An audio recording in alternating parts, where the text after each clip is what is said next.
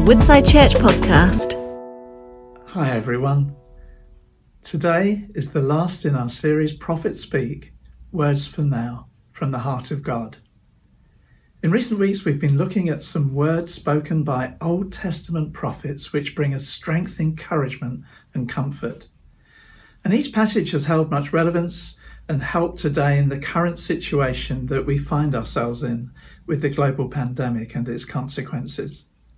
Today, I'm going to bring a message from some words spoken by the prophets Haggai and Zechariah entitled Look Forward. Both Haggai and Zechariah lived in Jerusalem shortly after many Jews had returned from exile in Babylon. Those who returned had begun to rebuild the temple. But due to opposition from local enemies, they abandoned the project when it was only half finished. Instead, they concentrated on rebuilding their own houses and trying to recultivate their own land, but without much success, as God was withholding his blessing. They'd been putting themselves first rather than God.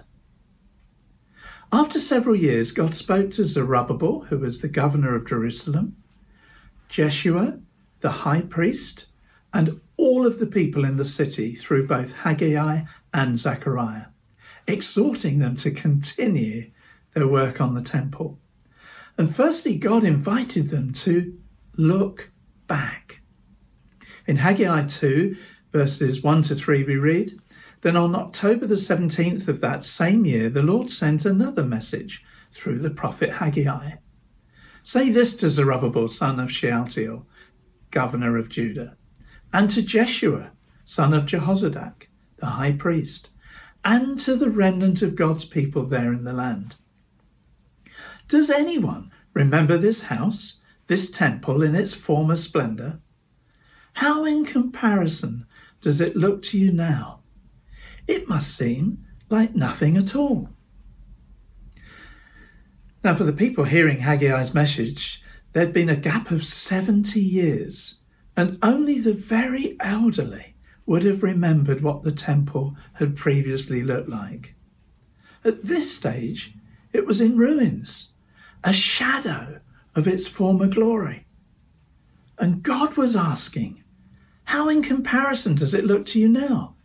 It must seem like nothing at all. It is possible that some of us may feel this way when we think about our church not being able to gather and meet in the way that we were used to. The last Sunday that we were able to meet in person was March the 15th, and now we're in September, six months later. Do you ever look back to the meetings and events that we had before then? Worshipping God together? One church, two sites, three meetings? Enjoying fellowship together, catching up with news and meeting with friends? Hearing and responding to the preaching of God's word together? Sharing communion together? Anticipating prophetic contributions, wondering what God might say uh, to us. It's not just Sundays, but all the events in a typical month the fun and the buzz of play people, or of connections or Centre 41, the children's and the youth clubs, the prayer meetings, and the consumed worship evenings. In contrast, now, the building is so quiet empty. Only a handful of people have been in. And we still don't know when things will be back to normal. As the months go on, it's enough to make you discouraged and feeling a little weak and less motivated or less hopeful for the days ahead. In the days of Haggai, God knew how the people in Jerusalem were feeling when he asked, does anyone remember this house, this temple in its former splendour? How, in comparison, does it look to you now? It must seem like nothing at all. Now, This is not a direct parallel with our current situation. Bear in mind, things have been continuing. Online services like this one, recorded devotional talks, community groups have managed in one way or another to continue. Prayer meetings have taken place. We've been able to continue with Food Bank, meeting the needs in the community. Or the ministry to the lonely has actually launched during this particular time. Pastoral care has carried on. Friendships have continued. And now, on Wednesday afternoons, we have a drop in for those who just want some company or want some prayer. All of this reminds us that the temple is no longer a building, but the people who follow Jesus. Paul said in Ephesians 2 19 to 21, You are members of God's family. Together, we are his house, built on the foundation of the apostles and prophets, and the cornerstone is Christ Jesus himself. We are carefully joined together in him, becoming a holy temple for the Lord. The church survives without buildings. We are family, joined together relationally in Christ.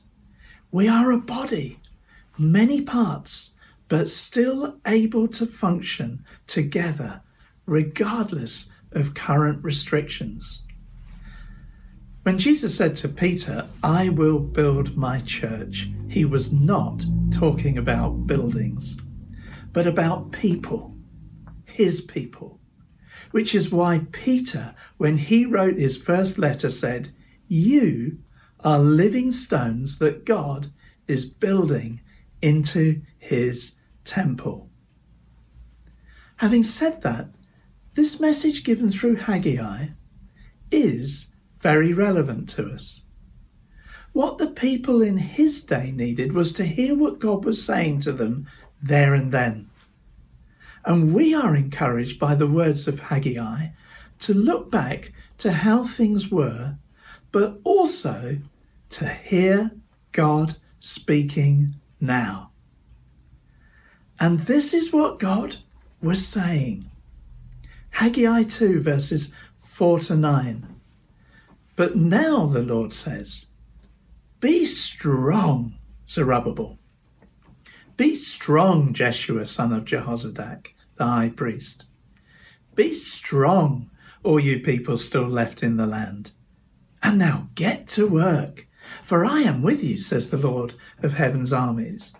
My spirit remains among you, just as I promised when you came out of Egypt. So do not be afraid. How does this encourage us now? He said to the leaders by name and all the people, Be strong. But now the Lord says, Be strong, Zerubbabel. Be strong, Jeshua, son of Jehozadak, the high priest. Be strong, all you people still left in the land. If you are a leader, God knows you by name and is saying, Be strong. You being strong helps those around you to be strong as well. If you're a community group leader or a children's work leader, a youth leader, a worship leader, any part of any leadership team within the church, including what we do in the community, you are still a leader. And God's message is be strong. But the message wasn't just for the leaders, it was for all the people who God also knew by name. It was for all of us. His message is be strong to us. Or as Paul puts it in Ephesians 6:10, be strong in the Lord and in his mighty power.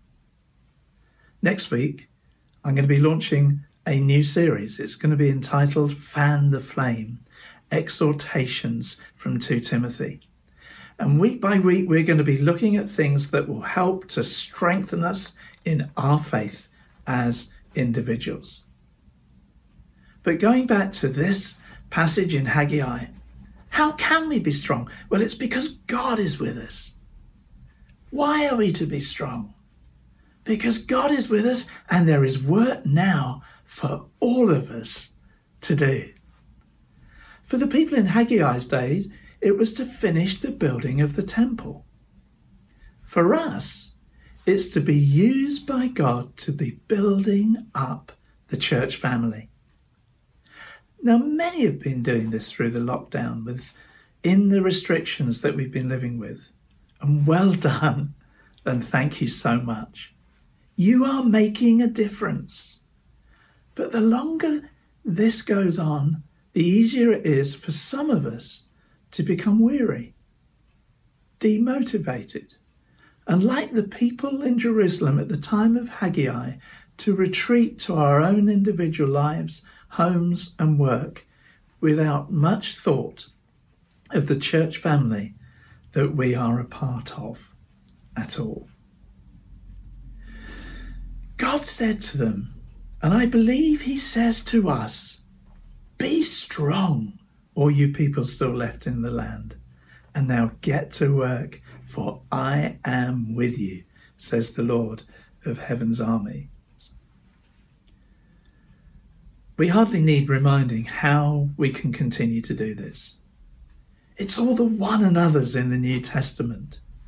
The difference it makes when we pray for one another, love and serve one another, encourage one another, practice hospitality, stir up the prophetic gift. I've been wondering recently about the verse in Hebrews 10, verse 25, where it says, And let us not neglect our meeting together as some people do, but encourage one another, especially now that the day of his return is drawing near. And we've not been neglecting our meeting together, we've not been able to meet together. And how does that work with us in the current situation? But I really feel in my heart the essence of that particular exhortation is this stay connected, keep engaged with Sunday services. Stay connected within your community group. Stay connected with others that you know in the church family. Pray for the leaders who are constantly evaluating how we should keep in step with God's leading at this particular time. Say to God, Thank you that I'm a part of our local church family.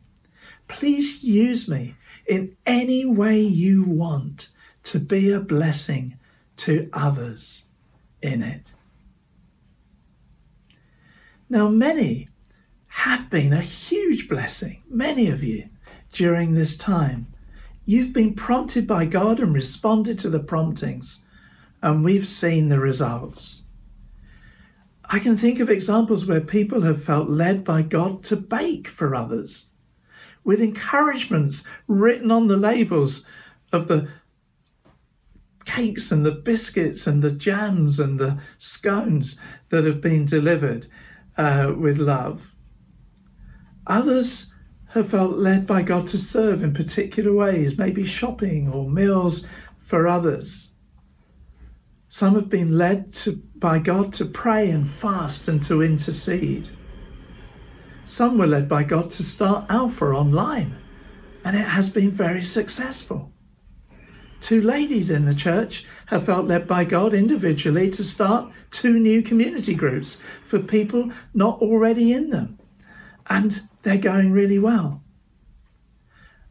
We've had others who are led to start a monthly 24 hour pray day, prayer day.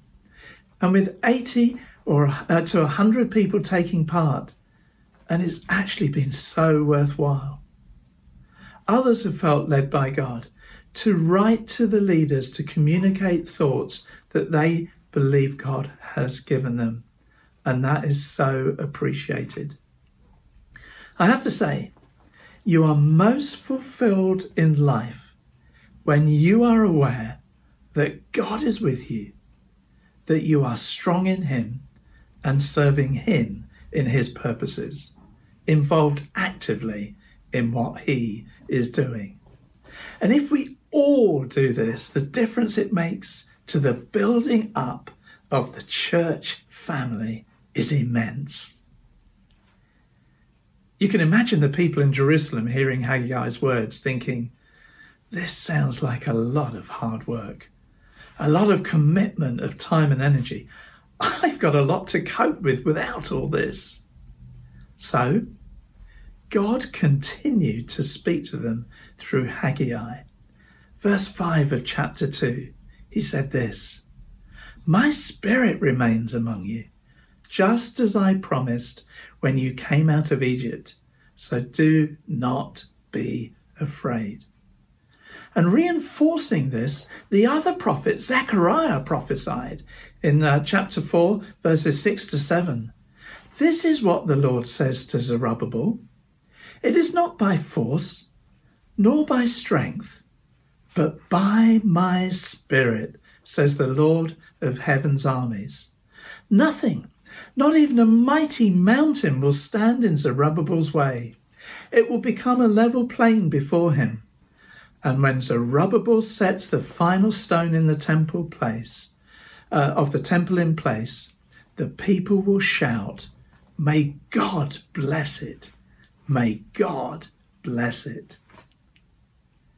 It's not by our own effort that we see the church blessed and built up, particularly during a time where there are many understandable restrictions that we must all observe for the good of everyone. It's like a mountain or an obstacle that we currently face. It's by the working of the Holy Spirit, the promise of the Father, now within us and working through us, that we will see what God wants accomplished. To us, as Peter Solomon reminded us from the prophet Joel, we live in the time when the Holy Spirit is available to all. We are to be filled with the Spirit, live by the Spirit, and walk by the Spirit. Jesus lives in us by his Holy Spirit, and apart from him, we can do nothing that bears fruit. But by his power at work within us, we can be very fruitful indeed. Now, there'll be more about this next week when I introduce our next teaching series. But thirdly, when God encouraged the people in Jerusalem,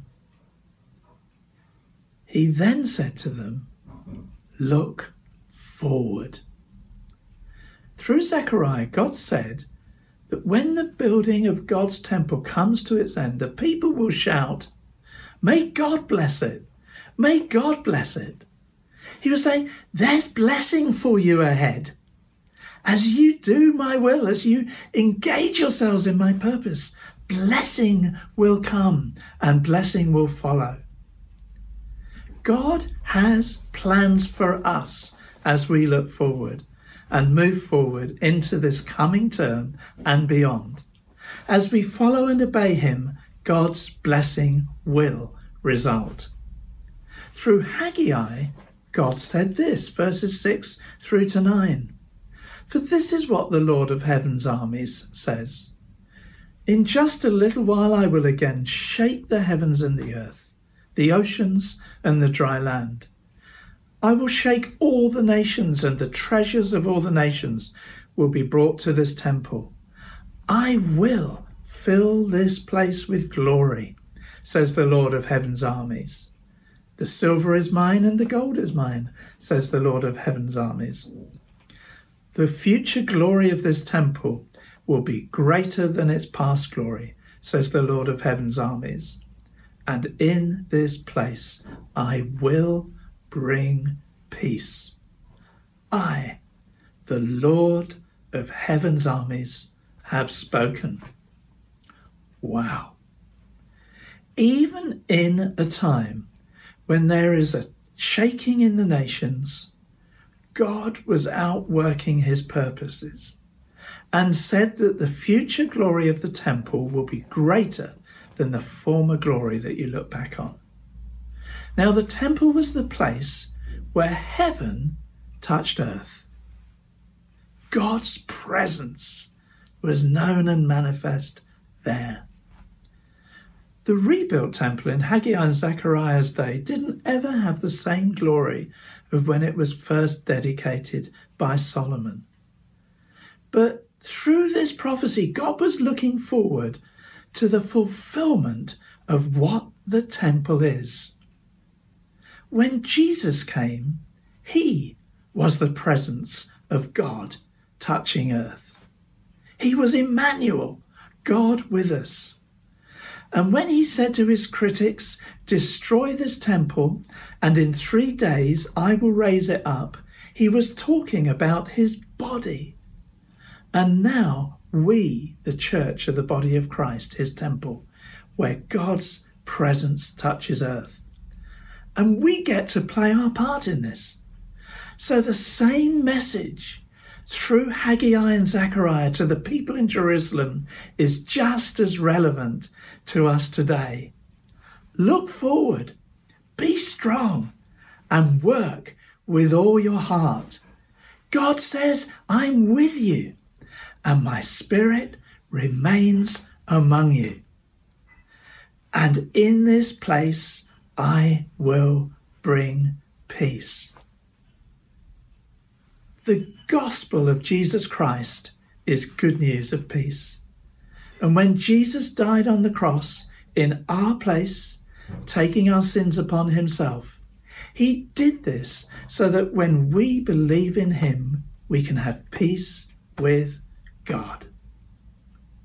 And also peace within ourselves. No more guilt, shame, a clear conscience, a trust in Him that brings deep security, and a peace with each other. In the cross, every dividing wall of hostility between one person and another is broken down. And I appeal to any who do not yet know Jesus, but are listening to this today. Believe on him. As it says in Romans 10 9 to 10, if you openly declare that Jesus is Lord and believe in your heart that God raised him from the dead, you will be saved. For it's by believing in your heart that you are made right with God, and it's by openly declaring your faith that you are saved. And when you do that, God says, and in this place, in your heart, your life, he will bring peace. Now, unprecedented times don't bring peace, but rather they bring a shaking, a shaking of all of our certainties. The threat of the virus doesn't bring peace. The tentative opening up of society after lockdown, as we're discovering, doesn't bring peace. But regardless of the shaking around us, when we come to Christ, He gives us His peace. And therefore, corporately, it can be said, in this place, the place where God dwells, the church, the family of God, God says, in this place, I will bring peace. More of the finishing of the temple in Haggai and Zechariah's time was actually to do with God than the people. He raised up the prophets. He spoke to the people through them. He presenced himself with them and he gave them the Holy Spirit. And it's the same for us today. God is committed to his church. Jesus said that he would build his church. He is committed to us. And in, this, and in the same way that God spoke to the people in Haggai's and Zechariah's day, through the words of these prophets, we are encouraged, yes, to look back, but also to hear what God is saying to us now, and to look forward towards whatever He has for us ahead. I don't know exactly what the days, weeks, and months ahead of us will look like, but I know that as we grow to be strong in the Lord, as we work to build each other up, as we continue to seek to be a blessing to one another, as each one of us plays our part, using our God given gifts and abilities empowered by the Holy Spirit, the church and our church will be stronger, more loving, more God focused, more full of the Holy Spirit, more built up, and more blessed than ever before. Let's pray together. Father God, we thank you that you are at work in these days, and we are called to be co workers with you. Thank you that we can be strong because you are with us. We are sorry for when we have lost our focus on you and your church, and say to you again that we are willing and ready to look forward and to work, ready to play our part, even within the parameters of the current restrictions, ready to build one another up, to bring encouragement to one another, to connect with one another, and to seek to be used by you in any way you want to be a blessing to others. We know we cannot do this in our own strength. It's not by might, nor by power or our own natural ability, but by your Spirit that your purposes are accomplished. Come and fill us afresh. Holy Spirit, we pray. And in the words of Paul in Ephesians 3 20 to 21, now all glory to God who is able, through his mighty power at work within us, to accomplish infinitely more than we might ask or think. Glory to him in the church and in Christ Jesus through all generations, forever and ever. Amen.